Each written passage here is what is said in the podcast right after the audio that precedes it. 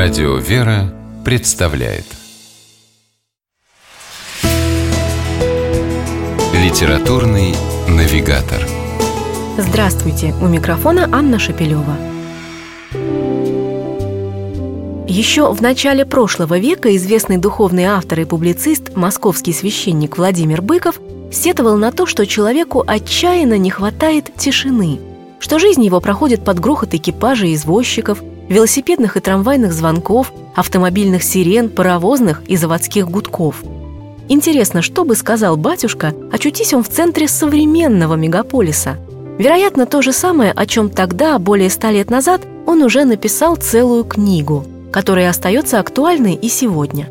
Она называется «Тихие приюты для отдыха страдающей души» и повествует об умиротворяющей, благодатной силе той особенной тишины, которую не встретишь нигде, кроме как в русских православных обителях. В их спокойной, безмятежной тиши, уверен автор, проще заглянуть в свою собственную душу, увидеть жизнь не как бесконечную и бессмысленную чехарду, а как прекрасную книгу, написанную нами самими и Богом. С тишиной, подчеркивает священник Владимир Быков, неразрывно связана и самая высокая сторона человеческой жизни – молитва – Поэтому он рекомендует читателям время от времени отвлекаться от привычного будничного бега и отправляться в паломнические путешествия.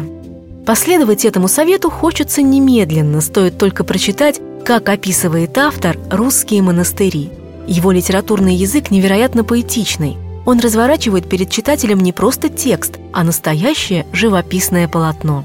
Например, когда рассказывает о том, как, выйдя из вагона на станции Козельск, он сел на извозчика и, не отъехав от города и километров, впервые увидел раскинувшийся на бархате изумрудной зелени монастырь Оптина пустынь.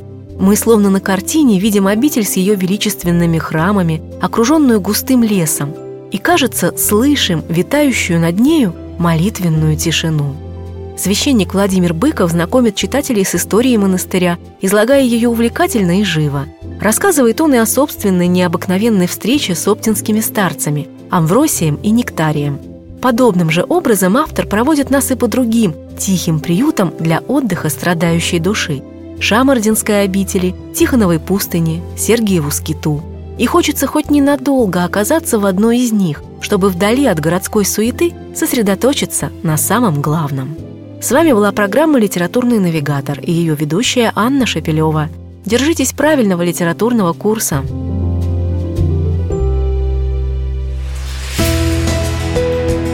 Литературный навигатор.